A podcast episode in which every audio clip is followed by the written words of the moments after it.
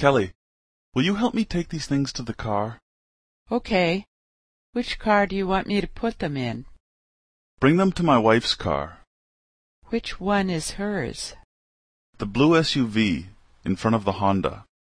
What should I take first? That chair over there. But please be careful with it. It was a gift from my mother-in-law. Don't worry, I won't drop it. Wow, it's really heavy. I don't think I can move it by myself. Let me help you with that. I don't want you to hurt your back. Where are you taking all this stuff? Didn't I tell you? We're moving to Florida. You're moving now? I knew you were moving, but I thought you said you were moving next month. Yes, that's true. But my wife found a new apartment on the internet the other day, and she wants to move right away.